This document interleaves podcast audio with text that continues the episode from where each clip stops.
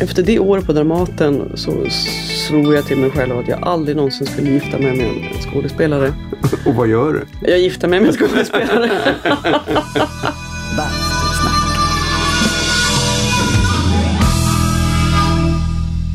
Ja, men hej!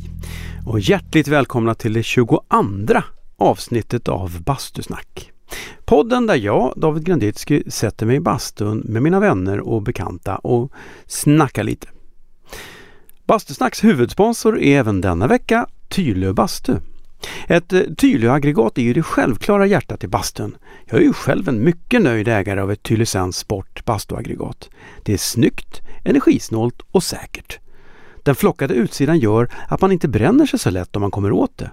Kolla in alla aggregat på Tylös hemsida www.tylö.se. Där kan ni ju samtidigt också spana in den nya basturumserien Harmony.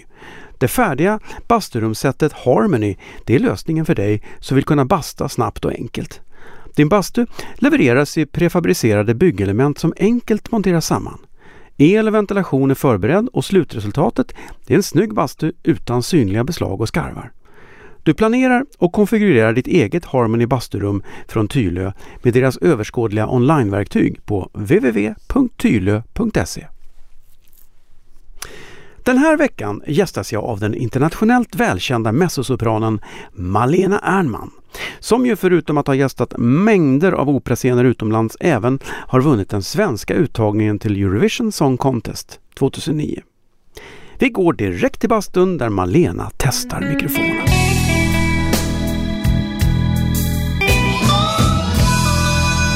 Bastusnack.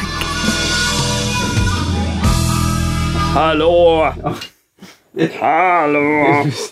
Just, jag, jag, eh, jag var lite inne på Toscakaka eller Mozartkulor. Men Det är en sån man, morgon vill, ju- Lina. man vill ju att gästerna ska, ska känna sig hemma. Så att, men det blev Anton Bergs jordgubbar i champagne. Jag tänkte att eh, det kanske är, man måste inte. Nej men jag bara... Åh. Det här funkar. Det funkar. Jag tror den enda jag känner som faktiskt älskar choklad i, i sprit. jag skulle kunna bli full när de hade så här...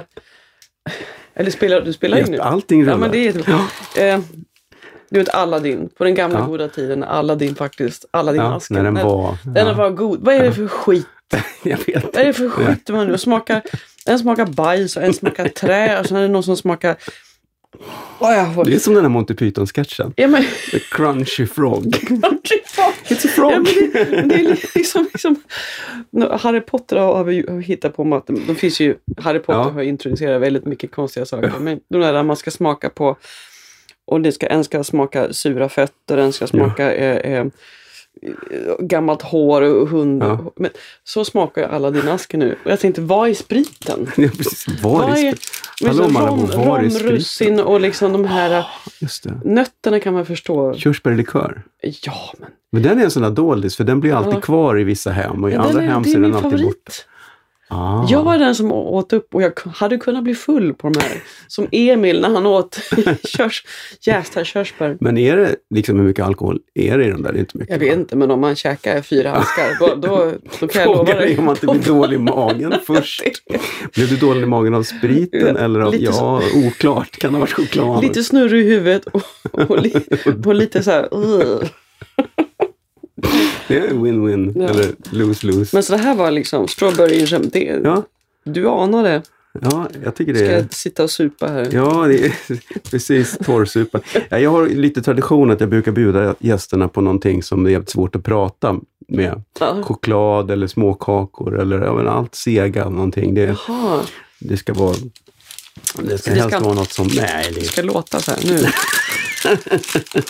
det är inget tvång. Det finns ju, nu för tiden så tjänar man ju pengar, många sådana Youtubes, det finns ju sådana Ja. som ägnar tid åt Youtube. Det finns också sådana som har insett att sömnsvårigheter är någonting som är ganska vanligt bland barn och vuxna. Så att Mm. det finns några som då har hittat på att, att de gör ljud. Så här.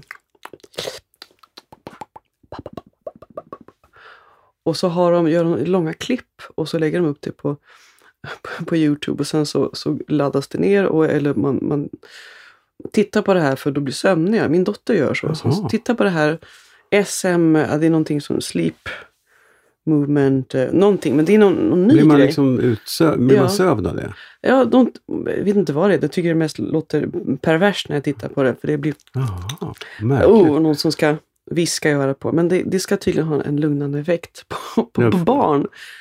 Och då låter det så här.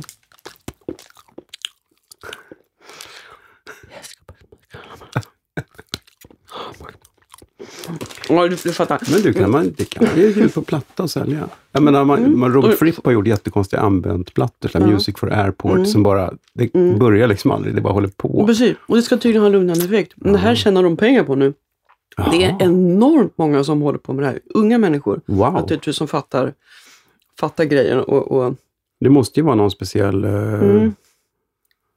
Det kan inte vara vilket som helst, det måste finnas en tanke bakom. Ja, det, här, exakt. det här måste jag kolla, det är helt Någonting med missat. SM, ja men det är, in, det är intressant för att jag, jag ser att min, min yngsta dotter tittar på det här för hon har svårt att somna och då, Det funkar. jag vet inte, hon, är, hon ligger, jag blir ju pigg när jag hör Ja, det här, men, men ja. jag kan tänka mig att det är, Hungrig. ja, irriterad Ja. först. Sluta ät! Ja. Men det kan, man ligger och blundar och så. Ja, kanske. Det verkar funka. nu. Jag var, Liten li- parentes. när jag var så tio år så låg jag och lyssnade på Radio Luxemburg för att somna. För det fanns ju, det var ju på den tiden där det bara fanns mm, liksom Sveriges Radio. Mm. Och sen hade jag en radio bredvid sängen och då så var man inne, för det hade min syrra, hon lyssnade på mellanvåg och Radio Luxemburg och där var det ju liksom lite ballare musik. Mhm. Jag låg och lyssnade på det tills jag Mhm. somnade. När jag var, var redan då, för jag hade, jag tror att jag redan som barn hade någon form av tinnitus eftersom jag började spela trummor så tidigt. Ja. Så att jag har alltid haft svårt när det är väldigt tyst för då börjar det susa i öronen. Mhm. Så att hade jag en radio på lite grann så blev det, blev det lugnt. Intressant. Dock tror jag att det har gått över med åren. Jag kanske har vant mig för att nu, nu somnar jag gärna när det är tyst. Även Jag tror kroppen, kroppen kanske vänjer sig vid allting. Ja. Men det, det är väldigt intressant det där med tystnad. Jag pratade med bland annat Tommy Körberg har samma problem. Han, han, han är ju enormt ljudkänslig och, Mm. och det får inte vara för tyst och det får inte vara... Det det är många, jag tror många inom vårt gebit som, som har de här... Jo, men man använder Problem. öronen på ett sätt så att man... Mm. Mm, ljudöverkänslighet har jag märkt eh, Ja. kamrater som har. Eh, Mm. Det är ju liksom ett, ett, som jag har förstått, ett förstadium till en hörselskada. Det är när man börjar bli överkänslig. När man börjar bli, tycka att det är skarpa ljud gör ont och att det är jobbigt. Mm. Då är det precis eh, det är en varning om att eh, nu, nu kanske det händer någonting med, Nu får du, med får hörseln. du passa upp lite. Ja. Jag vet inte, det, det, det är kanske någon eh, öronaudiolog som kan mejla in till bastusnacket, bastusnack.se Mm. och eh, svara på de här frågorna. För att jag, Intressant. Ja, men det här är... hörseln är ju ändå, jag är ju jätterädd om mina öron för det är de jag Mm. lever på. Ja, men precis. Men du, det är ju samma sak för dig. Ja, absolut. Ja, men jag, jag sysslar ju med, för, för min värld, där är det ju allt ja, från början. Det, Ja, Den klassiska världen där jag kommer ifrån, där är det ju väldigt låg volym eftersom vi kör allting akustiskt. Mm. Det är ju inga mikrofoner eller någonting. Men jag har ju kunnat märka då, i och med att jag är högkänslig och, och ljudkänslig, som jag är för, för buller och höga ljud och så. Jag har, det är för att jag har en diagnos som gör att jag reagerar så på ljud. Men, men eh, eh, det, det, det är ju... Man märker skillnad på vilken genre man är i. mm. Eftersom jag har hoppat mellan olika Mm. genrer så, så blir det ju också då att man... Jag är tvungen att sjunga med mikrofon och, och Mm. det var jobbigt till en början kan jag säga. Det var väldigt Mm. mycket som man fick vänja sig vid. Men jag, tänker, jag kan tänka mig att medhörning är någon ny grej eftersom du, du måste ju ha varit van att höra dig själv i huvudet och även ha ett visst muskelminne. Mm. Och sen plötsligt så får du en, en låda på, på golvet där du själv kommer ut, alternativt ett par lurar till och med. Mm. Och, och då måste du ju höra din klang på ett sätt som du inte har hört förut. Ja. Ja, exakt. Och jag, man hör ju att du är ljudtekniker för du kan ju allt av det här. Men det, men det, är faktiskt, det är faktiskt den största skillnaden. Jag har väldigt, väldigt svårt att, att höra mig själv från an, annat håll. Jag är alltid den som, Mm.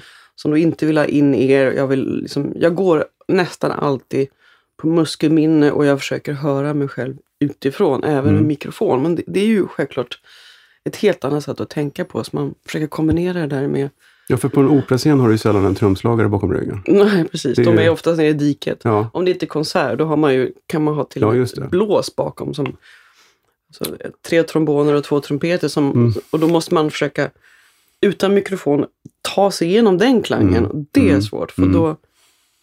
Det är därför vi operasångare låter på ett annat sätt. Vi måste sjunga med liksom hela eh, fram i näsan Ja. för att få den här laserklangen Ja. så, och gå ut. Och det är ett helt annat sätt. Med mikrofon är precis tvärtom. Leonard man Cohen och symfoniorkester är inte, det funkar ju inte riktigt. Nej, nej. Om man inte har en mikrofon. Men står en kille och mumlar och sen en symfoniorkester i ryggen. Liksom. Nej, nej, nej, precis. Och det, det är ju som sagt det är totalt helt olika sätt att använda. Men där har jag hört om hörselskador på det, att, att, att de har problem med diket. De som sitter just framför blåsarna, Mm. att de, att de eh, ofta får problem, hörselproblem. Och det, ja, och att de har öronskydd och att de har plexiglasgrejer. Mm. Och, eh, det måste ju ha hänt även förr i världen. Ja, ja, gud absolut. Det måste ju vara, man sitter där i tio år och Ja. har, har samma Ja, liksom. horn, horn bakom sig. Skitjobbigt. Då vänjer sig kroppen på ett obehagligt sätt och så plötsligt har man en liten, liten hörselskada Shit. och kraschar och, och går in i väggen och kroppen ger upp och man, man ligger hem och kan inte jobba. Ja, Nej, men det där är frustrerande. Jag vet, jag vet en, eh, en kollega, en musikant som fick tinnitus. Och som ju fick panik för att han, han var tvungen att sjukskriva sig. Han kunde inte jobba. Det Mm. bara pep i öronen. Men så visade det sig sen att han inte haft semester på flera år. Och när han väl fick vila och slappna av så släppte det där, för det var stressrelaterat tinnitus. Mm. Ehm, och han blev ju så glad för att eh, just att man, ja, han kunde komma tillbaka. Han fick ett, han fick Det var inte en hörselskada. Nej, utan det var just en, för man kan tydligen få det från, från eh, stress också. Det kan det man här att det definitivt. bara- Ja. Eh, Så att, ja, jag har klarat mig. Jag har alltid haft lite brus, men jag har tinnitus, toner och sånt där, nej. Mm. ja, men det är, Det är skitjobbigt. jävla tur. Och jag, jag Ja. känner, jag, jag har ju efter några år av utmattningssyndrom som jag har, och fort, eller har haft och fortfarande har, så märker jag att, att ljud just för mig är obehagliga. Och det är inte, det är på ett annat sätt. Jag, och jag kan fortfarande jobba, jag kan fokusera, men jag märker att sådana såna ljud, höga ljud, kraftiga ljud och ljud som jag inte har kontroll på. snabba impulser. Ja, det kan vara från olika... Det, det är otäckt. Jag- Det gör fysiskt illa. Det gör fysiskt ont i, i mig och det har jag liksom inte... Nej, men det är svårt. Det, det ja. är faktiskt väldigt förvånande för jag har tyckt att det borde ha hänt tidigare men, men det är väl att kroppen till slut inte kan ta mer och sen så blir man... Ja, jag kan känna det om jag är väldigt, tillräckligt trött, så har jag ju samma, samma problem. Mm. Att man ah, orkar inte, tyst, liksom Mm. de här snabba. Och det blir liksom ja, men det kortslutning i hjärnan och man Mm. känner att nej men, Så då Ja. måste jag bara... Vi har ju... Hemma hos oss har vi barn med massa diagnoser men också två hundar som är väldigt stora och skäller mycket och är glada. Och ibland så är ljudet liksom övermäktigt och då måste man liksom gå in i ett Mm. rum och stänga dörren och bara få tyst. Har du Ja. provat såna här noise cancelling-lurar? Jag har inte ens hunnit köpa sådana för alla andra tar dem i familjen. Ja, för det, jag, jag köpte ett par sådana för att jag, jag hade en period när jag pendlade till Göteborg. Så satt Ja. på tåget och eh, såg på film eller lyssnade på musik. Och då Mm. upptäckte jag att de här noise cancelling-lurarna, de tog ju bort den här fläkt, eller det här mm, konstanta ljudet när man åker tåg, det här lågfrekventa buller. Mm, Och så kände jag att det var även när, även när jag- man tog på de här lurarna och inte ens lyssnade på någonting. mm, Bara det gjorde att det blev väldigt skönt och avslappnat. Och det kände jag när barnen var som skrikigast. Så tog jag på dem där, flipp, mm. och så var det som att man vred ner, man hör fortfarande allting, men man vred Mm. ner det så att det blev så här, ja, det är okej. Mm. Det gör inte ont i hela kroppen längre. Det är en stark Ja, men rekommendation, men du får skaffa några som ingen tar. Nej precis, vi har ju några sådana hemma och, och Ja. De försvinner. säga. de är populära. Men det, det ska man ju självklart ha. Man, man bara, Mm. ja, men det, är- man, ljud, ljud är känsligt. Man är i sånt yrke när man tycker att ljud borde man ju tåla. Men Ja, jo, men det, herregud, jag vet många i den här branschen som inte tål ljud. Eller varann. Eller varann. Nej. Nej, men dit går vi. Vi behöver inte gå dit. Let's not walk down, down that road. Bastusnack. Var kommer din musik ifrån? Sjöng, folk, sjöng man hemma eller upptäckte du det själv? Alltså vi, vi sjöng ju hemma i, i stämmor och mamma och pappa var ju liksom de, de brydde sig väldigt mycket om oss och våra intressen först och främst. Så, så att det var ju liksom kör Mm. som, som blev viktigt. Var bodde ni? Var ni Vi bodde, bodde i Sandviken, Ja. kom från Sandviken och pappa Ah. jobbade på Sandvik då, och mamma. Som Thomas Ledin? Ja, Ja, pa, ja. bland annat. Ja. Thomas Ledin och min pappa de, och mamma de sjunger i samma kör. Jaha, okej. Pratar om och, Ja. Hur går det för ungdomarna? säger de. Det, det är kul. Ja. Då känner man sig ung plötsligt. Men jag, jag är från Sand- Sandviken från början. Född i Uppsala, uppvuxen i Tyskland och Uppsala och Sandviken hamnade i när jag var sex år och då var det liksom, vad ska vi hitta på här? Och Ja. kör. För att de, vi sjöng lite hemma och så men det, det var ju succé direkt. Men dina föräldrar var inte, jobbade inte med musik då? Nej, de- pa- pappa är, var civilingenjör och mamma blev sedermera eh, diakonissa. Hon, hon Mhm. ville bli präst egentligen men, men eh, eh, morfar som är hov, var hovpredikant var då vid en tid emot kvinnliga präster och då ville hon bli det näst bästa och det blev en diakon som man säger. Så hon gjorde inte revolution? Nej, men eh, hon startade senare. Henne kan jag kom till, komma tillbaka till sen. Med, med, om vi, ska, vi kommer ju prata flyktingar och allt Ja. möjligt. Så det, det kommer ju från mamma och pappa. men vi började sjunga kör. Jag hittade ju direkt någonting som jag tyckte det var kul. Men jag, jag var väldigt blyg. Mhm. Och väldigt liksom... Så att hade inte den här körledaren som heter, hette Sven-Erik Damm, om inte han hade upptäckt mig och tagit fram mig så hade jag nog inte vågat satsa på det här. För han, han Mm. såg någonting i mig. Och tog bort de andra som, som tog mer plats och hade vassare armbågar och så tog han fram mig och så fick jag sjunga och sen så såg han någonting i mig. Det var inte så att jag sjöng starkast men jag sjöng, sjöng renast och sjöng Mm. högst och lägst. Och, och, ja, men han, han formade mig så jag hittade liksom Din det var liksom ja. ett intresse som var liksom, ja, det går inte att beskriva. Jag var ju Häftigt besatt hur en toner. person kan liksom hjälpa. Ja.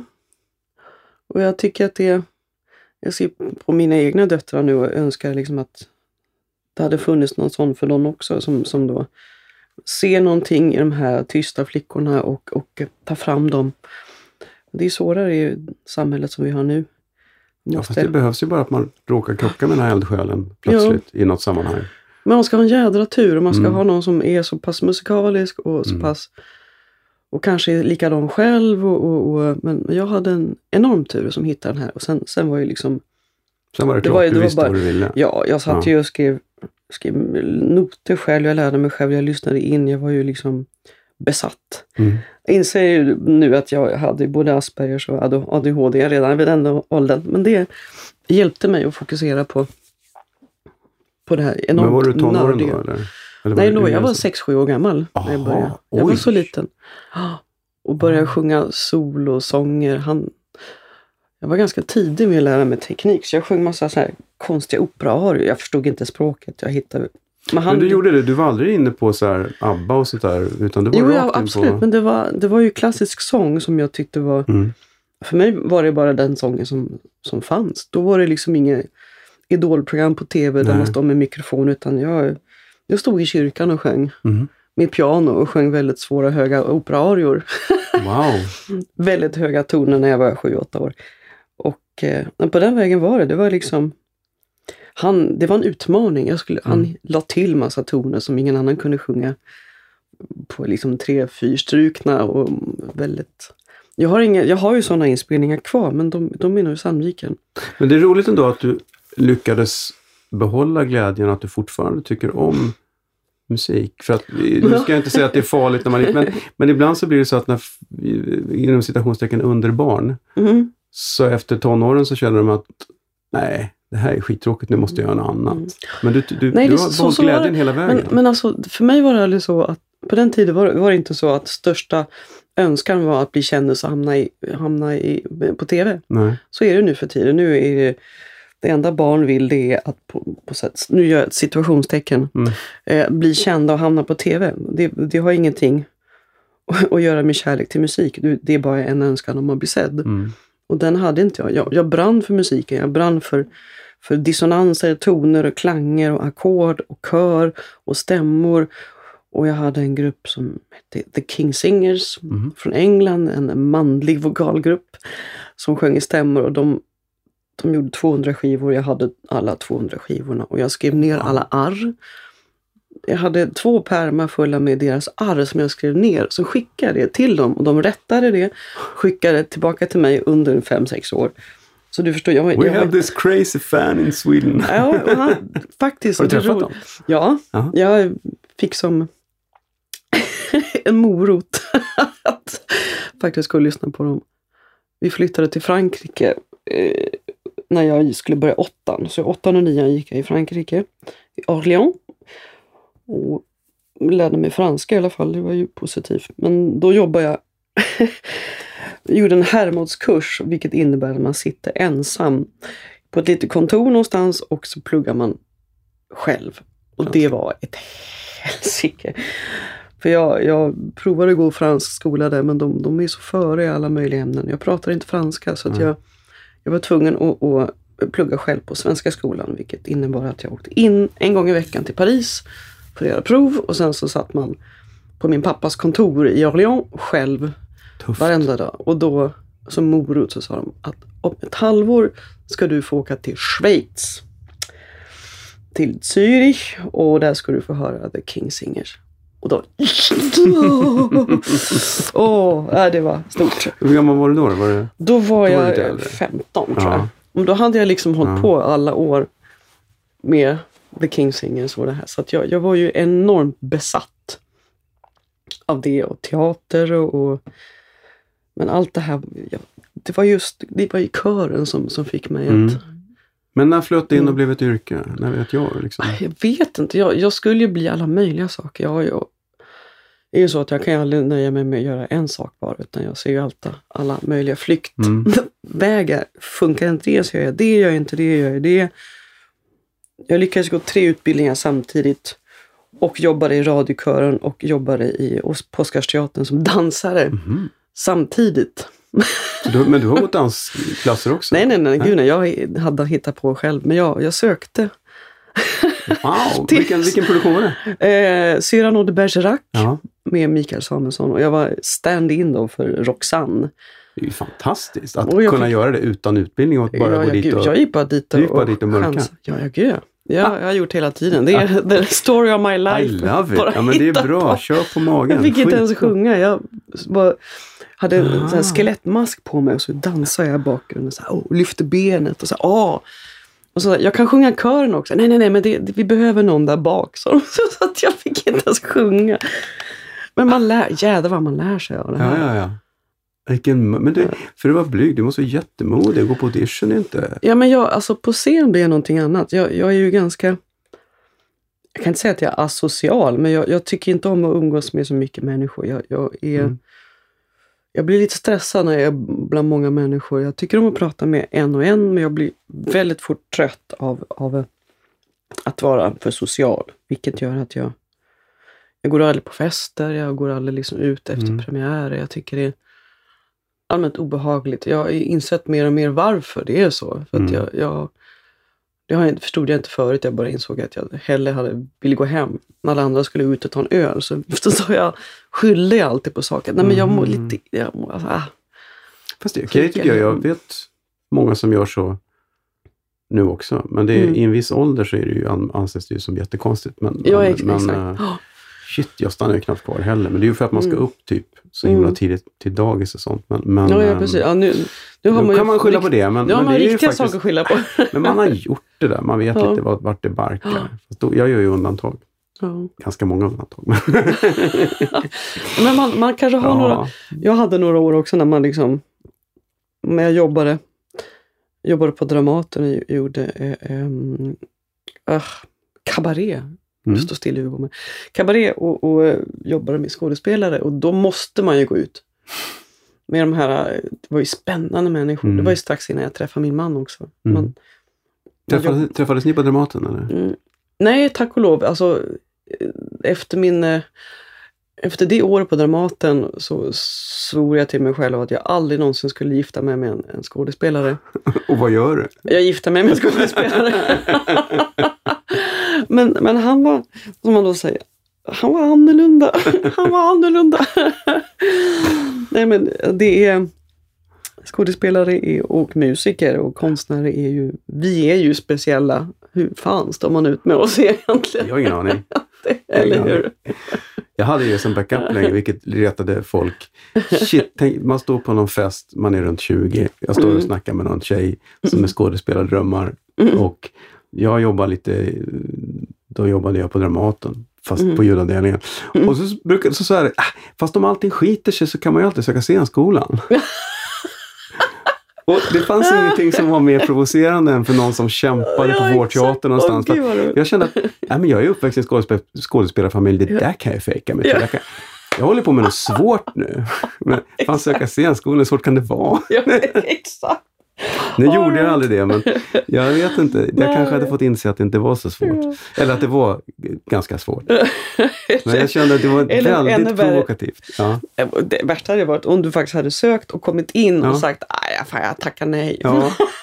Nej, men jag gör det här som en... Jag, jag har liksom skådespeleriet som någonting att falla tillbaks på. Så att jag, om det nu spricker med min ingenjörsutbildning, här, så kan jag, då kan jag leva på skådespeleriet. Ja. Och det är också därför nu som... Nej, men jag har många skådespelare man, man träffar som har bytt yrke. Det populäraste yrket för skådespelare som inte längre jobbar med skådespeleriet Mm. är ju polis, präst. Du fattar, alltså, Mm. alltså polis kan jag tänka mig, det är, det är Ja. nära, man ska vara vältränad, man ska kunna prata med människor, man ska kunna ta initiativ. Präst, det är ju att vara skådespelare Mm. helt enkelt. De som har skådespelardrömmar. Alla präster jag känner och träffat på har haft skådespelardrömmar. De har någon Mm. gång... eh, Jag känner politiker också. Ja, Mm. du ser. Mm. Min syster Ja. som är, är, är domare i hovrätten. Oj. Hon, hade ju, hon, hon var ju lite på G att bli skådespelare en gång i tiden. Nej, innan hon kom på att juridik var mycket roligare. Ja. Men det är ju också en, är en, vad är en, en domstolsförhandling. Ja, det är ju teater, fast på allvar. Ja, ja, men, gud, men det kräver ju en viss... eh, Man måste ju kunna leverera. Man Man, måste. får inte man sitta måste- där och vara nervös Nej. som domare. Det funkar ju inte. Ö, ö, ö, det går ju inte. Exakt, men det, det, det har jag tänkt på väldigt, väldigt mycket. Jag tänker också på, allt det här hänger ihop. Jag tänker på hur sättet att förmedla något viktigt till människorna. Vi, vi sitter på väldigt mycket kunskap. Jag tänker på det, det- som är i kris just nu. Det är miljön, det, det är liksom hela världen går åt helsike. Men vem är det man har som president då? Jo, det är Donald Trump. Mm. Och varför? Jo, för att han på något sätt har ett sätt att prata med människor som, som når även de dummaste. Och inte för inte som man har haft då, eh, två skådespelare som, som presidenter Mm. i USA. Mm. Men också att man då, folk lyssnar på någon som man faktiskt tror på, Mm. som kan leverera. Det är otäckt. Mm. Det är riktigt otäckt. Och, och det, men det säger ganska mycket om hur... Men sen har de ju faktiskt också, eh, om man nu ska gå på USA, en kille som Bernie Sanders, Mm. som ju är the good guy, Ja. tycker jag.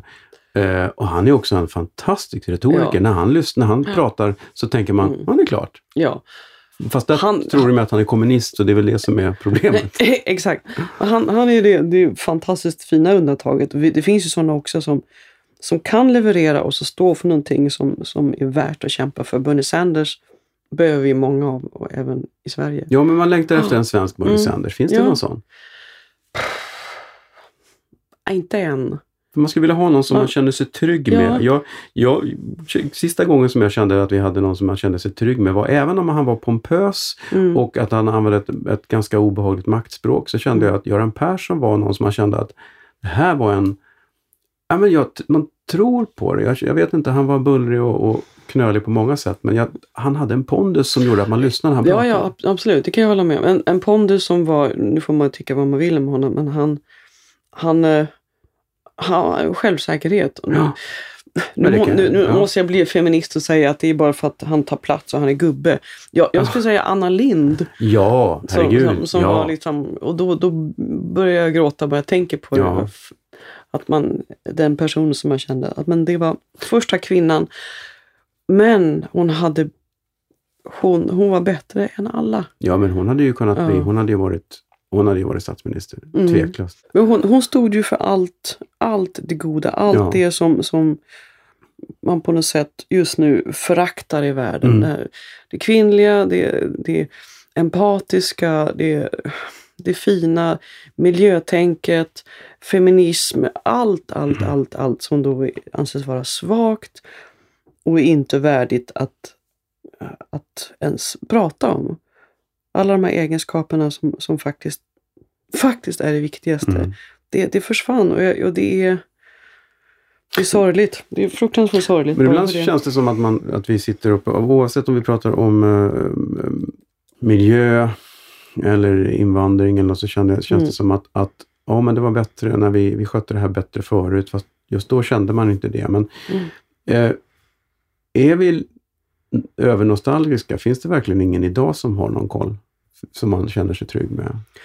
Alltså jag, jag, jag är övertygad om att, att, att man tillsammans kan göra någonting. Jag tror inte man behöver en person. Jag tror att man, man måste organisera sig och, och d- bli fler och fler. Och jag tänker på miljön för det, det sitter man, det sitter jag och, och min familj. Vi, vi jobbar ju liksom, vi organiserar oss hemma för att försöka organisera andra. Mm. Jag, jag tror att det, det är det viktigaste nu att, att, att alla går samman. Alla som jag kallar feminina organisationer. Det kan vara miljö, det, kan det är hbtq, det är alla, alla dessa som tillsammans skulle kunna växa, bli starka och hitta någon Bernie Sanders eh, Mm. motreaktion till allting som händer. Det, det, det är min förhoppning. Jag tror att det är mångas förhoppning att det faktiskt...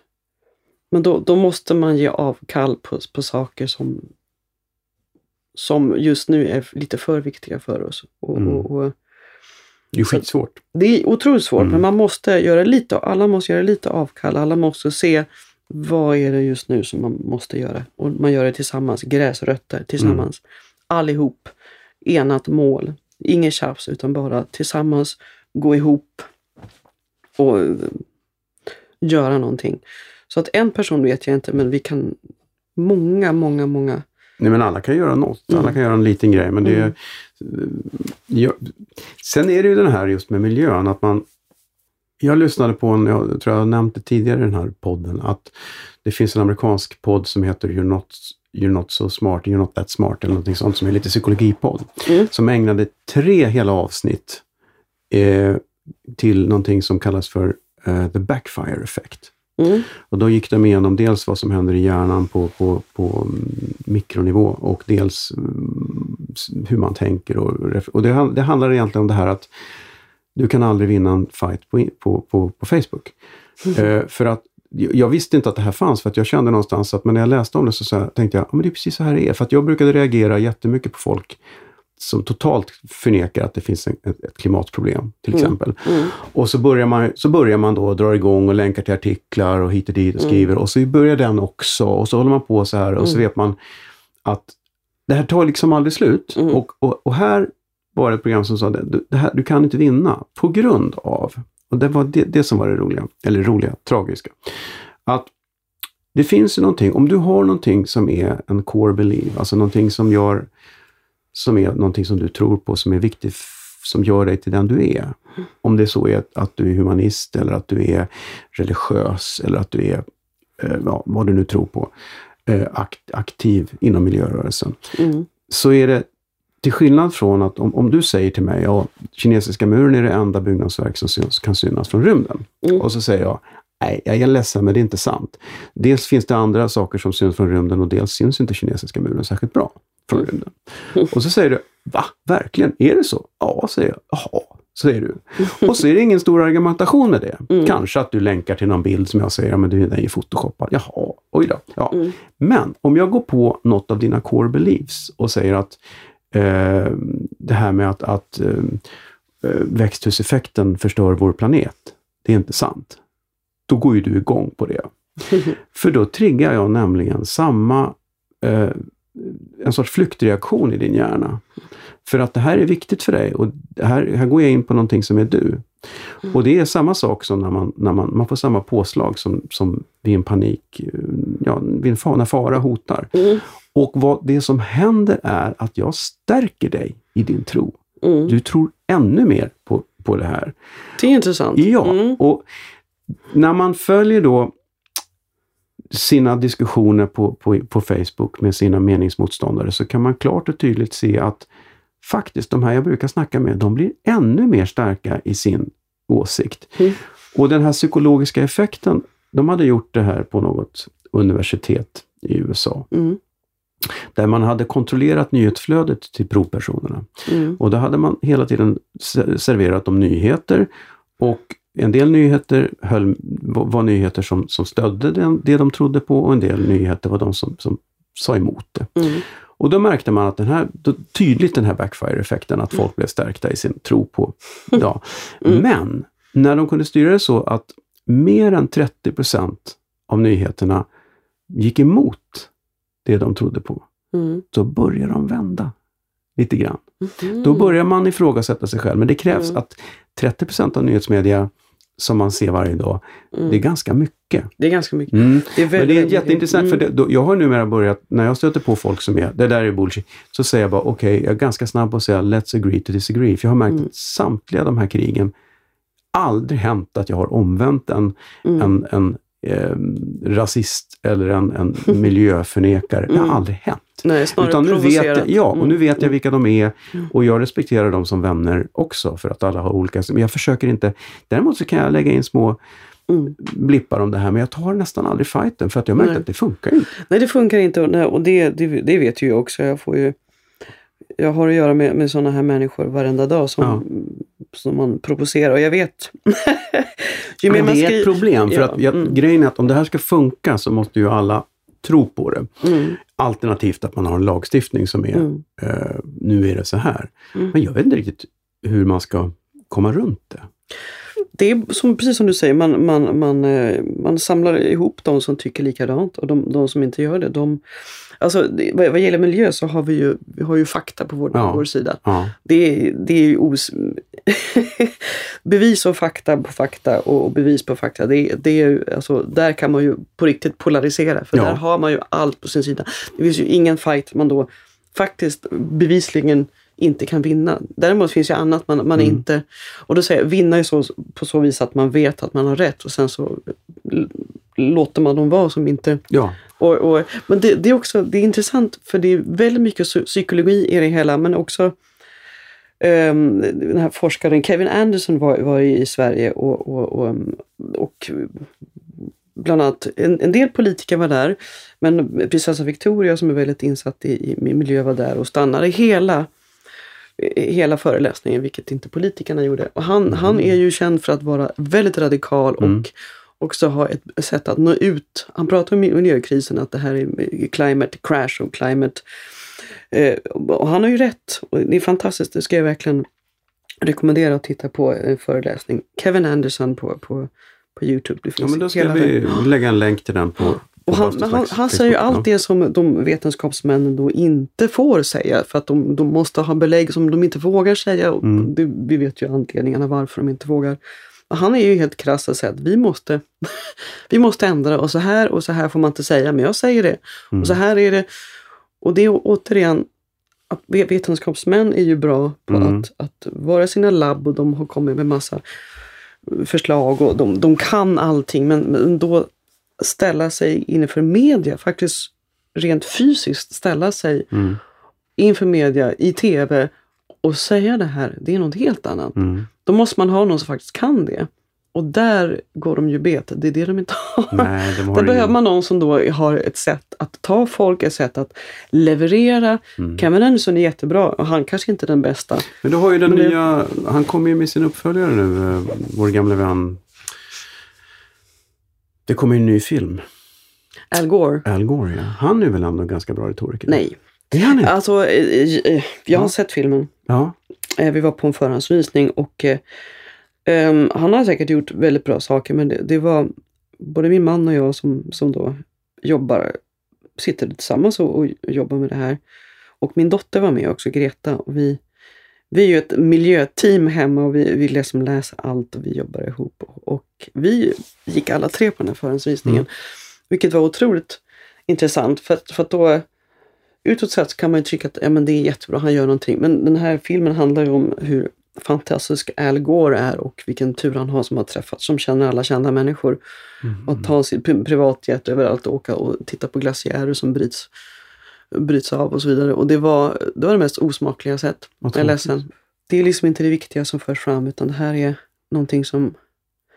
Men du tror inte att det kan vara en, att, att man kan aktualisera frågan ändå? Att man, man får upp lite ögon även om, om, om Det, det kan man men det, blir- det blir på fel sätt. Ja. Det, det, det glorifierar ju USA på, på, på ett ja. ytterligare sätt som är smaklöst. Och det hade ju liksom inte löst... Man, man lämnas... Man, man, man förstår liksom inte vad han vill säga med filmen. Mm. Det enda man Det är tänkte trist, för jag, jag kommit fram till att, eller jag har inte kommit fram till, men jag tror att miljö, miljöfrågan kan man, man kan, människor är ju enkla, de tycker om, nej vad fan, jag ska åka till landet, vad spelar det för roll om jag kör så Mm. här? Men, Mm, men vi är ju ganska påverkbara på många sätt och en framgång hos Teslan till exempel, mm, det är ju att det är en jävligt fräck bil. mm. Och jag tror att det är helt, jag tror att man kan, ju fräckare det är och häftigare och snyggare det blir att, att vara miljövän, desto bättre tror jag. För Tesla är ju ascool. Alla vill ha en Tesla. Och det är ju Mm. skitbra också. Ja, det kan vara ett sätt att nå det för att folk, jag tror folk inte riktigt orkar med pekpinnar till slut. Utan däremot men finns det ett, miljö, Mm. miljö, ett miljöalternativ som är fräckare Mm, än, än eh, liksom, precis som Apples datorer var mycket coolare än PCn. mm, Eh, utan att de nödvändigtvis per automatik var bättre från början kanske. Eh, men de sålde ändå fler för att folk gillar det där. Och jag Mm. känner att man kanske kan göra som med miljörörelsen. Mm. Tror det går, för- just det kan nog vända även, även en klimatskeptiker mm. vill ju ha en Tesla.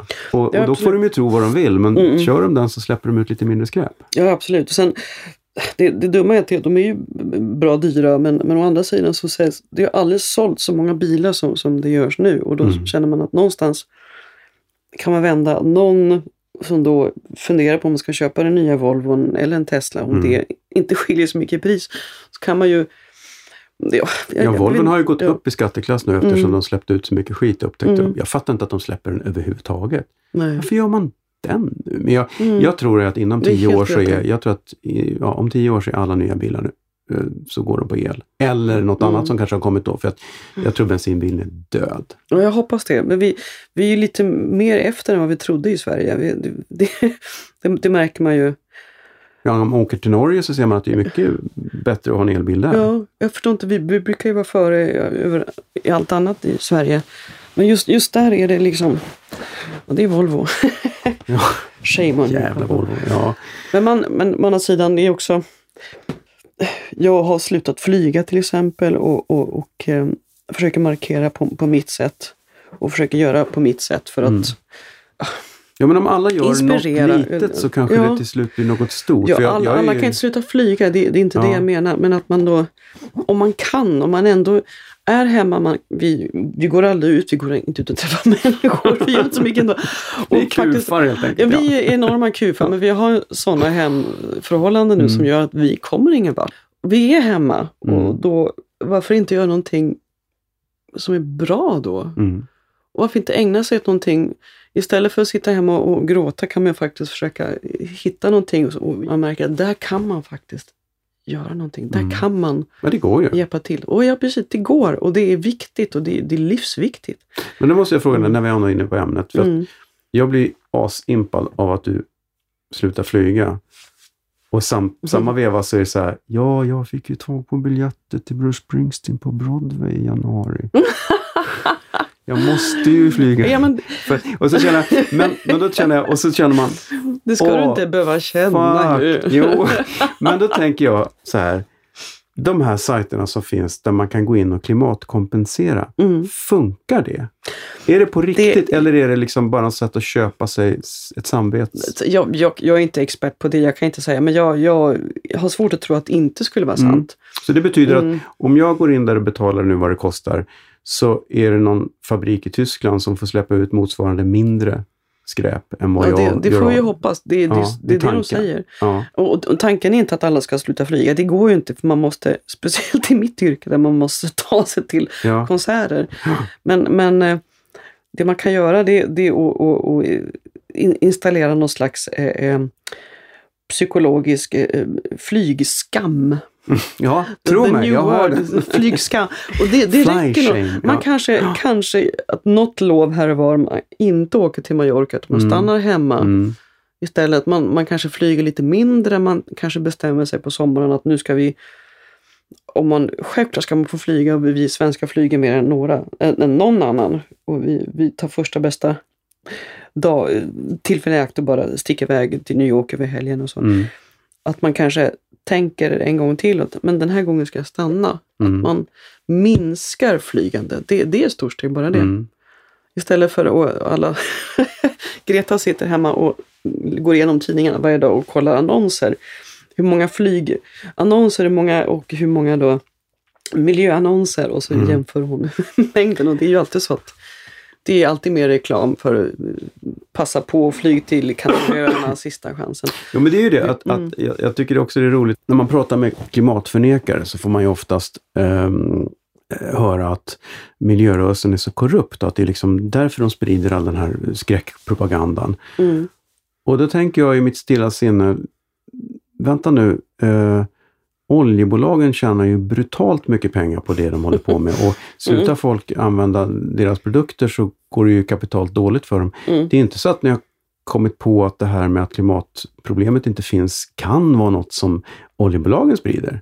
För jag, jag bara känner så här, att, Uh, Eh, jag menar, när träffade du senast någon som blev miljonär på solceller? Eller Exakt. vindkraft? Jag kan säga, vi, vi har ju solceller och det tog en jävla massa jobb bara att få upp dem och Ja. få dem att fungera. Så det kräver tålamod och det är definitivt Ja, Det- det, gör det min, mindre sexigt om man säger så. Jag menar, Och- Tesla går ju Mm. back ganska f- ordentligt. Mm. Finns det något miljöföretag som det går bra för? Exakt. Och då tänker man, hmm, mm, not Ja, det är something därför- fishy Ja, det är därför miljöföretagen går så dåligt. Det är för att de, de använder alla pengarna att liksom muta folk som dig, att sprida deras lögner. Eller hur? och jag tjänar jättemycket Ja. pengar på det. Ja, miljökorruptionen. Bastusnack. Du och Svante jobbar ju ihop väldigt tajt. Mm-mm. Jag, när jag träffade min fru så bestämde vi snabbt att vi ska inte jobba ihop. Eh, Vi, vi kanske har liksom pratat om saker och hjälpt varandra någon gång, men vi, vi, Mm. går inte ut och, och gör någonting. Men hur funkar det? Alltså för oss är det en nödvändighet för att vi, vi kompletterar varandra på ett annat sätt. Nu, nu har vi ju, när vi träffades så jobbade jag väldigt mycket utomlands och för att vi ens skulle hålla ihop som familj så var han, han var tvungen att, att, att sluta jobba. Antingen så hade jag, jag behövt göra det och då hade vi inte tjänat så mycket alls. för jag, jag, jag tjänade mer då. Och jag hade bara jobb utomlands. Jag hade ingen jobb Mm. i Sverige utan det är sångares, sångarnas för, förbannelse att man då inte kan jobba i sitt eget hemland. Utan jag gjorde auditions och fick, fick jobb åkte utomlands och reste väldigt mycket. Och han, han gjorde mig gravid ganska fort så att han, han, han, hängde på. Han sålde sin Porsche som han hade då en kort stund, vilket han ångrar nu, han tycker det är pinsamt. Men sen har vi varit en, ett, ett team som har rest, rest runt. Vi har hållit ihop och man och har gjort de här resorna. Han har suttit i varenda sandlåda i hela Europa med, med barnen och liksom varit Mrs Ernman. Mm. Och, eh, men han har gjort det och med, gjort det med den stoltheten och med den eh, integritet och självsäkerhet som man har Mm. i sin roll som pappa. Och det har varit livsnödvändigt för oss som familj. Mm. Det har inte kunnat, kunnat gå annars. Jag, att vi har jobbat ihop hela tiden. Sen har vi, i och med att jag har blivit mer och mer Alltså den klassiska världen, den, den är ju hemlig. Och hade jag fortsatt där, då hade inte han kunnat jobbat. Då hade han bara fått liksom vara hemma med barnen. Men i och Mm. med att vi har eget skivbolag, vi producerar eh, ljudturnéer och eh, gör Dalhalla-konserter själva. Vi, vi skriver ihop, vi, vi, alltså, vi gör allting Mm. ihop som Men ni har team. hittat det här Ja. teamet för att det Och kompenserar. För, för att eh, jag, jag är ju känslomänniskan Mm. och han, han är den som är en faktanörden. Så Mm. att ensam hade jag inte kunnat göra någonting och han hade inte kunnat gö- göra någonting utan mig. Så vi, vi behöver, behöver ju varandra på ett annat sätt än du och Helene. Även om ni är ett, bra team också. Så Jo, men om ni vi skulle olika, ni jobba, om vi skulle, göra en, eh, om vi skulle sätta ihop en, en turné ihop skulle vi bli tokiga på varandra. Ja. Men ni har inte det behovet. Ni Nej. har ju Ja. totalt helt olika yrken. Han jobbar ju med det jag gör. Mm, Jobbar inte jag så jobbar inte han. mm, Och så är det inte för er, så är det inte för de flesta par. Men i, i vårt fall så är det... Jag inser att jag, jag är ju ganska ha- handikappad på många sätt och vis. Och, och, och det är han också, men det jag kan, det kan inte han och vice versa. Så att, mm. Men ni kompletterar vi- varandra. vi- Ja, men det är jättekul. All, all cred det, till det. därmed det inte var- sagt att vi, vi inte bråkar och är osams, för det, det, det gör vi ganska ofta. Men, men vi kommer, kommer Men- underfund med att det är dumt. Fast bråka, så jag, jag vet, man måste inte vara så rädd för att bråka. Brå, bråk är ju bra för då släpper man upp spänningar som Ja. istället för att gå lugnt och vara sur i bak. Liksom, nej. Nej. Säg Men, ifrån. men sen är det också som jag har nämnt lite då och då, vi har ju haft väldigt tuffa år här med, Mm. med våra barn som då har Ja, vi har haft, haft det väldigt, väldigt tufft och Mm. det går ju inte Nej, men det är ju, prata detaljerat om. Men det nej, men det är grymt att ni, hade ni inte varit ett team hade det inte funkat. Nej, och det, det är där många skiljer sig. För Ja. jag vet att många, de flesta med barn i behov av sådana här som har sådana här diagnoser, där, där är det 95 procent som, som skiljer sig faktiskt Mm. för att de inte orkar och alla går in i väggen. Ja. Men jag känner så här, Ja. för att vi, vi, vi, vi brukar ju säga i vår familj att vi har tre barn och det är, det är ett jävla drag. Och, och, Mm. och vi säger att men vi kan ju inte skilja oss. Det är ju ingen som orkar vara ensam med de här tre. Nej, du ser. Där har vi det. För, Ja. jag, jag kan tänka ibland, men ja, de, nu ska vi ju skiljas, vi är vänner och vi har barn av varandra. Ja, men så enkelt för er då. Ja. Vad enkelt Ja. att skilja sig. Då kan ni inte ha något problem om ni skiljer er. Vi kan inte det. Vi måste hela Ja. tiden vara två vuxna som hela tiden är assistenter till våra barn. Det finns ju inte en sekund när man kan vara själv. Men, det man känns, det, men det känns ju faktiskt när man träffar er ihop Mm. så känns det ju inte som att det är därför ni inte har skilt er. Det känns ju faktiskt som att ni har inte skilt er för just för att ni, ni har inga planer på det. För ni, Nej, men vi, ni- vi gillar ju varandra. Ja, precis. Det är det jag menar. Jag tycker det är skönt att du har- behöver förklara varför ni inte har skilt er när det är faktiskt är så att ni kanske älskar varandra också. Ja, men nu fick jag, Ja. men David, då Ja. fick jag en liten tår i ögat där. Ja, men, och jag jag- tycker samma om, om er. Jag märker att Ja, det, är, vi därför har, vi gillar er också. ja, det är mer än praktiska skäl som gör Det är att mer har praktiska skäl. Ja. Och så blir jag, visst kan man vara arg på varandra och tycka att nej, men, Ja. men jag skulle inte klara mig en dag utan Svante. Nej. På riktigt. Säger jag upp med lite så här klump i halsen. Inte en dag utan honom ska jag klara mig. Bastusnack. Jag vill rulla tillbaks till musiken. Ja. Du... Jag undvi- det känns som jag undviker musiken. Nej, ja. Jag är Du- musik. Ja, men du, du, du, du har en, en, en karriär som, som en, en världskarriär som operasångerska. Som, och det går jävligt bra och allting. Eh, och sen så kommer någon plötsligt på, jag vet inte vem det var, att du skulle vara med i Melodifestivalen. det var en idiot som hette Fredrik Kempe. Ja, jo, jag Nej, men det, honom. det ja. var väl så. Jag har ju alltid blandat genre hela tiden. Och Ja. innan dess var jag faktiskt, jobbade jag faktiskt på, på Dramaten gjorde kabaré. Mm, Som är en ren musikalroll. Så att jag har ju jag har ju varit lite på tv innan och liksom Mm. gjort lite saker. Mm. Så hade någon sett mig på, jag tror det var Christer Björkman såg mig på Idrottsgalan. Mm.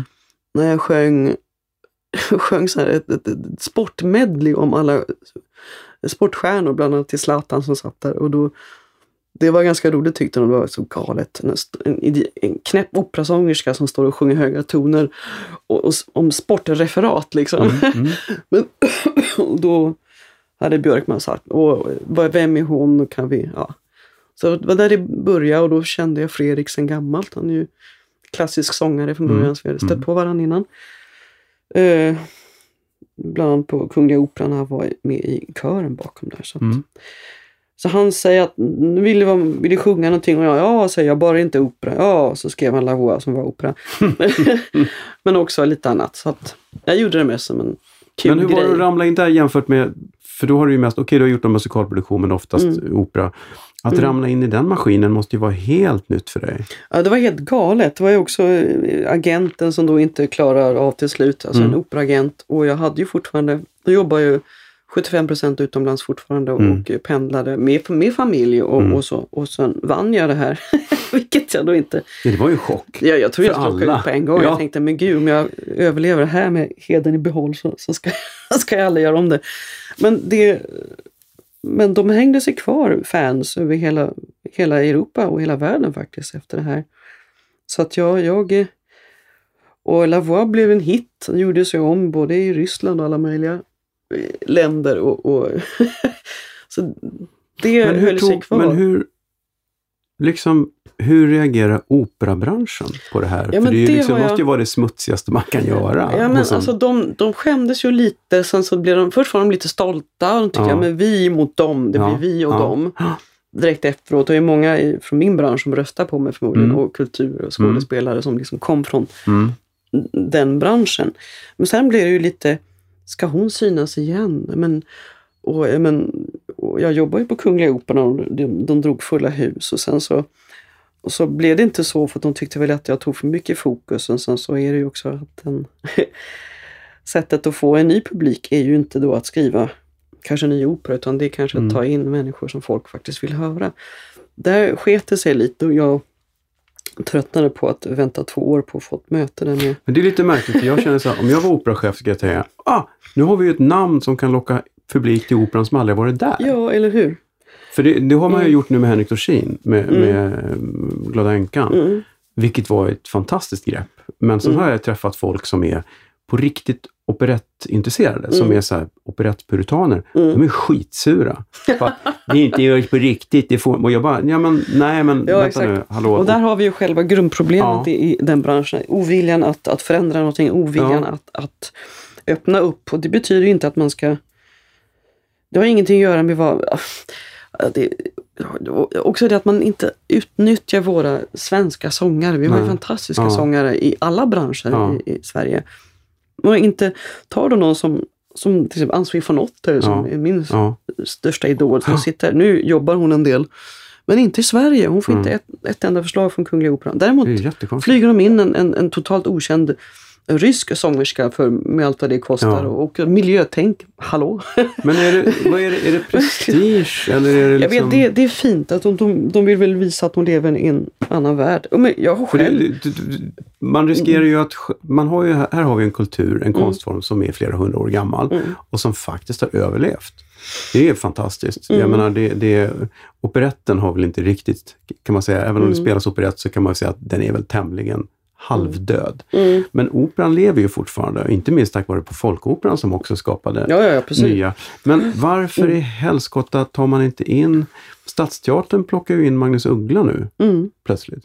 Mm. Och det kommer ju dra skitmycket folk. Ja.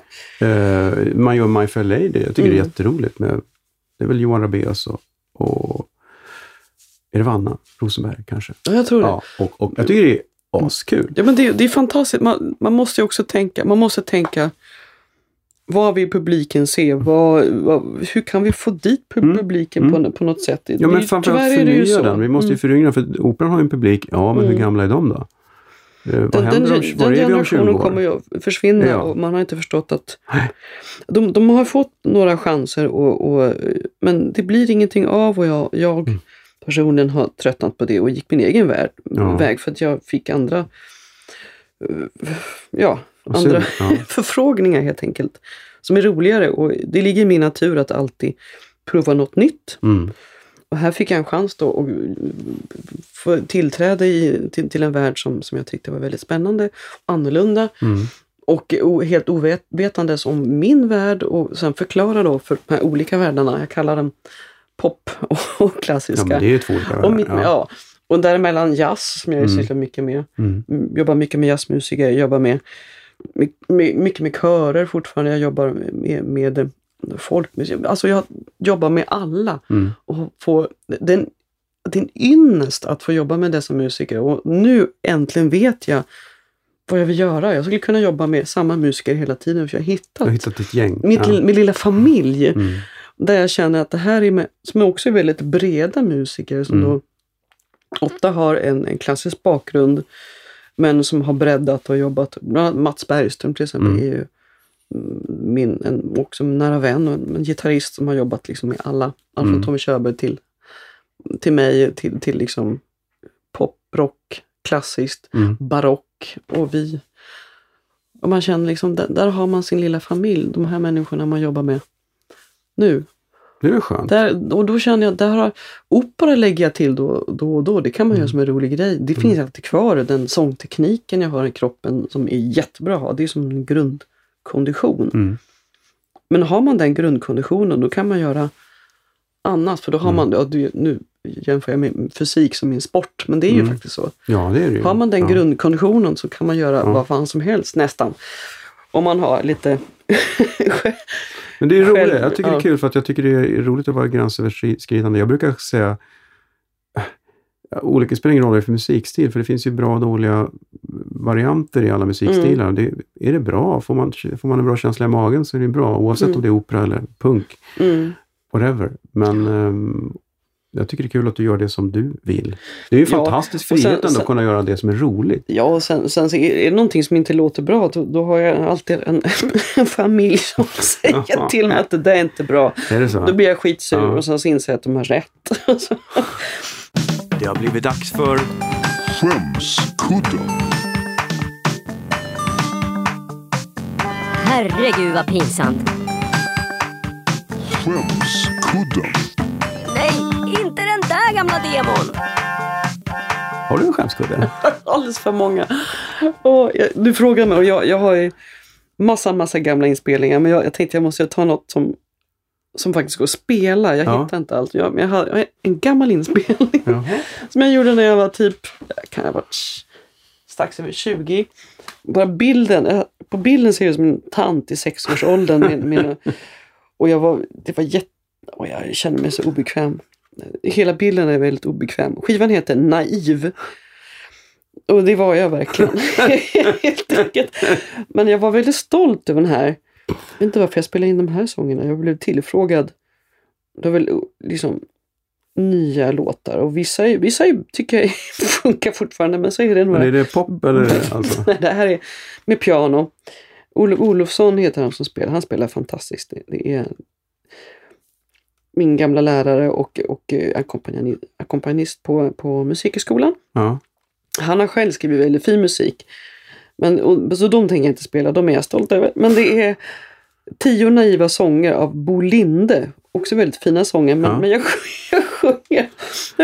Ja, jag, jag, jag, jag lyssnade på dem i morse och jag höll på jag skrattade. Så jag Men fick måste vi höra. Jag ska, jag ska stoppa in en liten CD-spelare i Ja, datorn här så ja. ska, vi, ska vi lyssna på det här. att du kan ta egentligen vem som helst. Det, finns, det är Ja. tio naiva sånger och du kan ju ta Kalven Pirko.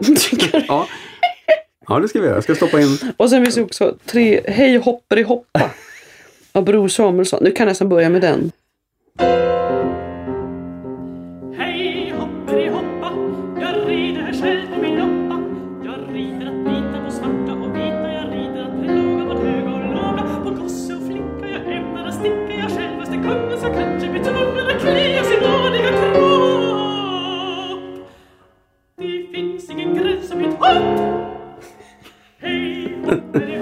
Jag tycker det är fint.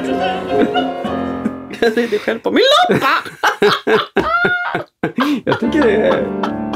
Här kommer den i nummer 17. Vad är denna heter? Jag vet den? inte, här kanske... är ej roligt för Trollemo. Men kan inte det här vara nästa års Melodifestivalbidrag? Ja, eller? Ja, fast nu har den ju spelats offentligt. Fasiken. Fredrik Kempe, om du hör det här. Vi vill ha någon variant på den här så Ja, precis. till nästa år. Vi kan alltså köra Calvin Pirko är lite så här, den, den, nummer 14. Nummer kan- 14. Ja. Den är lite mer så här, den är lite uptempo som man säger. Dansvänlig. Den börjar bli lite försiktig.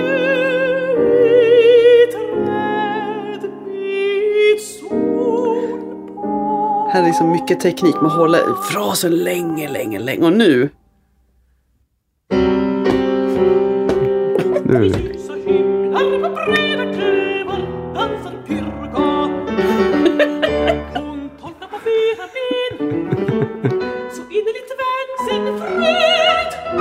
Hur många ex sålde den här? Alltså, Hur mycket sålde den här? Sålde den guld? Inte lika bra som Nej. de Det har- senare. Det var sålt lite bättre. Ja. Vi kan göra så här, det är populärt nu att åka på jubileumsturnéer. Ja. Det här när man åker, man firar så här 30 år sedan den här plattan kom ut, så åker man ut, runt och spelar hela skivan från start till slut live. Det, tyck, det tycker jag ska göra. Men, Ja, det kan vi göra. I Dalhalla nästa år. Nej, ta, från hela start till Dalhalla. slut. Nu, nu ska vi ta fram den musiken som jag... Men alltså jag älskar ju all slags musik Ja. och då, då tyckte jag det här var väldigt roligt. Jag lärde mig väldigt mycket. Men Ja. lyssnar man på det, speciellt ur, ur, ur min man och mina, min, mina barns synvinkel, då, då, ser, då hör man ju det komiska i det hela. Men den här tycker jag är, den här uppfyller alla fordo, fördomar tycker jag om, om hur det låter när någon som, en operasångare försöker sjunga något poppigare. Men, ja, fast det här är inte pop, det här är, är visa va? Ja, Ja. det visar man. Det är också med, det är en flygolosång utan mikrofon Ja. och man måste ju Ja. sjunga ordentligt, Ja. ta i och man försöker ju... eh, Alltså, jag hade kunnat wobbla mer och så vidare men det, men det var ju liksom ändå Men det är nyskrivna det. sånger Ja. och det var Ja. Bror Samuelsson och Bo Linde som Det jag är ju skitcoolt älskar. att du fick ge ut den. Vilket bolag är det här på? Är det egen eller? Är Det här är...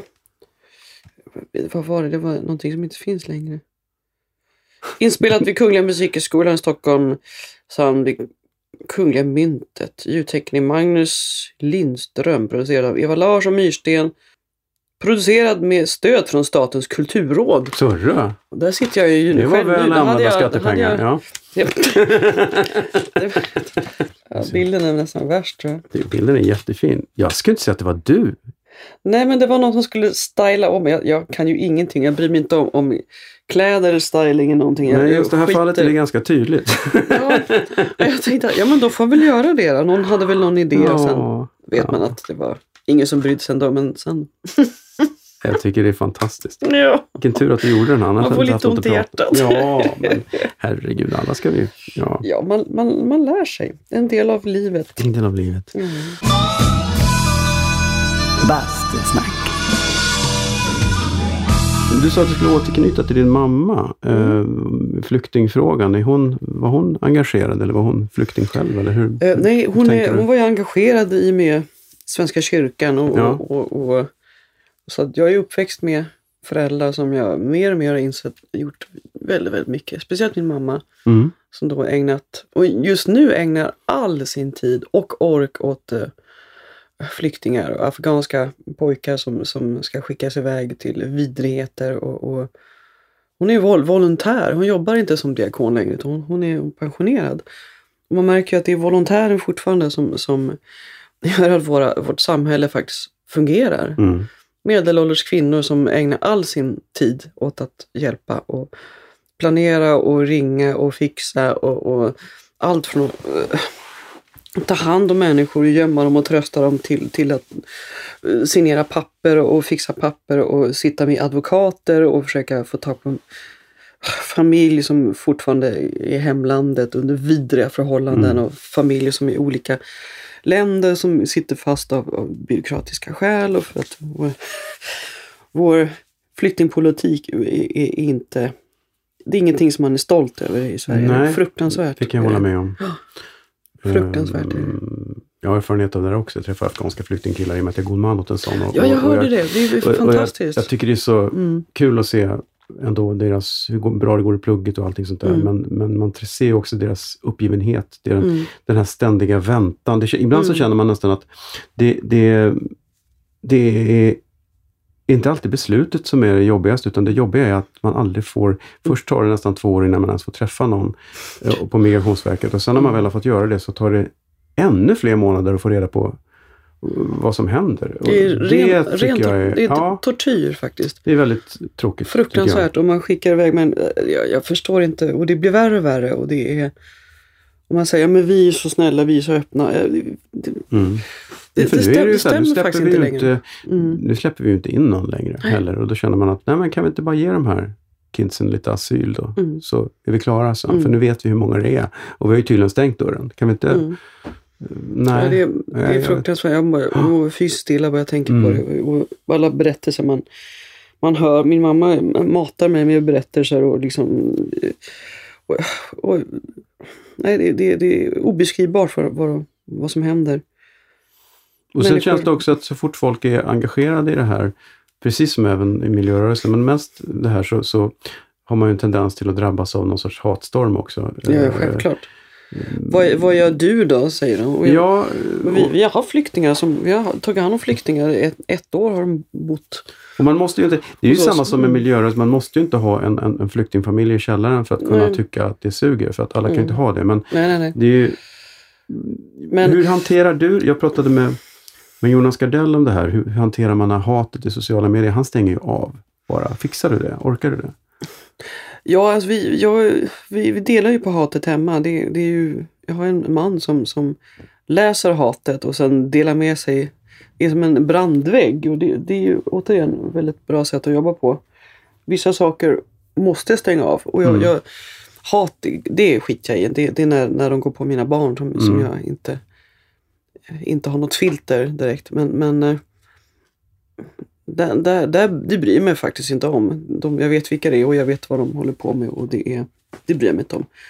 Men däremot har jag tagit väldigt, väldigt illa upp när de, när de då säger, pratar om barnen och, Mm. och Mm. ho- hotar på så vis. Då, då tycker jag det är obehagligt. Då kan man inte värja sig. Nej. Men ehm, jag, jag, säger, jag har inte tid att bry mig. Jag har så Nej. mycket annat. Jag har inte tid att sitta och tycka synd om mig själv. Jag har, jag har en situation hemma där jag behövs 100% hela tiden. Mm. Så jag, Ja, men det är bra. Jag- det är, jag- jag, tycker inte man ska det heller. Ja. Det är ju, och jag, jag Ja. vet att jag gör, gör så gott jag kan och alla, alla ska inte behöva inhysa flyktingar för alla kan inte det. Men, men däremot ska man inte håna de som gör det. nej. Det är Nej, ju bra. väldigt mycket, mycket jobb.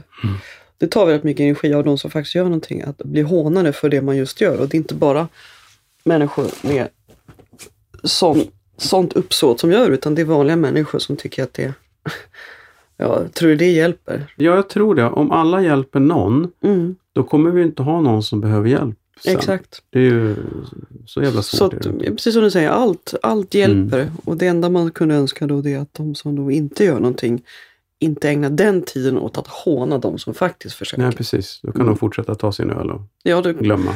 kan någon sitta och Du har aldrig funderat på att kliva i skorna fullständigt och bli politiker? Åh gud nej, app, jag kan. nej, nej, nej, nej, jag, jag kan ju ingenting. Kan du ju massor. Nej men jag, jag, har ju, jag är ju bara högkänslig, jag har bara jag har massa känslor. Det, det kan man ju liksom inte, jag måste ju... Nej men gud, nej det hade, skulle jag aldrig kunna göra. Men du är Men jag- jag kan- och så kan du ha en liten öronsnäcka där Svante säger saker. Ja men det, det, det, skulle- det, det skulle ju funka. Jag, jag kan ju vara en, en, en sån som, som får lära sig saker och Ja. folk så, som, som Jag menar, för- vad fan för- kan Donald. Trump liksom? Han är ju också en känslomänniska. Det Exakt. gick ju jättebra för honom. Han är man, vet du. Ja. Men män kan göra det bara de har lite makt. Ehm, men jag, jag gör gärna det jag gör just nu, att, att jag hjälper till på, på det lilla sätt jag kan. Jag säger att jag inte kan någonting, men jag brinner för saker och jag, Du är opinionsbildare. ja, ja Det- det, det är ju fantastiskt om, om det är så. Men det, jag fortsätter gärna vara, vara det. Att förmedla andras kunskap. Mm. Ge, via mig, via de medier jag har, via sociala medier som, som jag når ut till. Istället för att då berätta om min bröllopsresa, bröllopsresa till Kanarieöarna eller någonting sånt som, som jag inte har gjort. Men, men jag tycker att det funkar bra och det där kan jag. Liksom, det vet jag att jag kan göra saker. Bastusnack. När du tar av dig den här ha- miljöhatten och, och flyktinghatten och, och, och, och Och sångerskehatten. stå naken Ja, i bastun. nej men vad, vad hamnar du, vad, vad gör du då liksom? Det, du, när, när du vill vara Malena vill bara vara Malena och inte... Men då, då sitter jag ju med, med noter. ja. För jag, jag, är, jag är gjord av, av musik, jag hör musik Ja. så jag är, jag säger, jag är en överhögkänslig känslomänniska med mycket empati och mycket känslostormar. Du fattar. Mm. Eh, Jag bryr mig väldigt mycket om saker. Jag reagerar väldigt starkt på saker. Mm. Och, och för att orka, orka göra det, orka vara högkänslig som jag är, med allt vad det innebär, så måste jag fokusera på någonting där jag, där jag är neutral. Mm. Och neutral för mig, det är att sitta med noter och lära mig och följa och läsa och höra. Och, där, där Får du ett lugn då? Jag tänkte, det är där du Ja. ditt... Ja. så fort någon, när jag ska lära mig nya saker och, jag- och de säger ja men lyssna på det här. Nej, skicka mig noter för det, det gör mig så lugn. Mm. Så får jag en pärm med noter och då, så, ah. Så tar jag med glasögonen, kryper upp i soffan, lägger noterna här och så, sen sitter jag Mhm. och bara läser och lär mig och lyssnar inombords för jag kan läsa. Men det är härligt. Det finns ju de som läser kokböcker. Men du Ja, men jag, jag har inte den, jag kan inte laga mat. Så jag, jag är usel på det mesta, men just noter, där, där har Mm. jag mitt lugn. Inte Bra. lyssna på musik, men höra inombords. Det är, Mm. det är mitt sätt att meditera på. Det är du och Beethoven. Ja, han, Han var döv. döv, ja. men jag förstår att han faktiskt kunde fungera, för man, Mm. man hör ju inombords också. Bra. Jag måste lära mig lite bättre noter innan jag hör Nej, det musiken. behöver du inte. All, alla har sin grej. Ja. Trä, träna är självklart också en nödvändighet, men är man för trött i kroppen så måste man vila först. Men jag är... Bastubad Jag måste- är ju väldigt bra för Ja, men jag har hört, jag kanske ska ge det en chans. Mm, mm. Jag tycker det är, nu, nu eh, känner jag mig väldigt svettig och nu tycker jag det känns som att man kan Det- hoppa i, hoppa i Det flödet. glittrar i vattnet. Det glittrar i vattnet och Ja. jag tror att det är 15 grader. Så då blir Åh, man ju, man får en, man får en skön Jag kommer kick. dö helt enkelt. Nej. Men det, det, det Eh. slutade bra. Det var värt. Tack kära Malena för att du kom hit. Tack David Ja. för jordgubbar i champagne och bastubad och Ja. kaffe.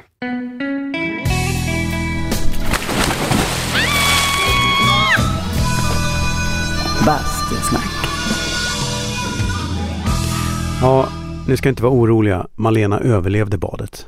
Om än lätt chockad kanske. På Bastusnacks Facebook-sida så kommer jag lägga upp länkar till så kallade ASMR-videos. Jag hade aldrig hört talas om det här fenomenet tidigare. Det är alltså videos där folk talar väldigt tyst eller gör små mystiska ljud som ska göra folk avslappnade och sömniga. Jag vet inte. Jag blir bara stressad av det. Jag lägger också upp en länk eh, till ett eh, föredrag med Kevin Andersson som eh, Malena nämnde för den som är intresserad av det. Och det är kanske är någon som somnar av det. Jag vet inte. Jag, tycker det är, jag tycker det är intressant. Sov inte till det snälla. Veckans huvudsponsor är Tylö Bastu. Gå in på www.tylö.se och kolla in deras nya serie Harmony Basturum. Det finns mängder av kombinationer. Prova själv och, och bygg din egen bastu virtuellt med det smarta webbverktyget som de har på hemsidan. Eller beställ en bastukilt vet jag. Det är en grymt smart produkt för oss som är trötta på handdukar som halkar ner. Finns för både killar och tjejer. Tack Tylö för att ni är med och sponsrar Bastusnack. Vi hörs igen nästa vecka. Skriv gärna en rad till bastusnack.bastusnack.se om ni tycker något eller gå in på iTunes och skriv en recension om du gillar podden. Det hjälper mig att synas i mängden. Till nästa vecka, basta försiktigt!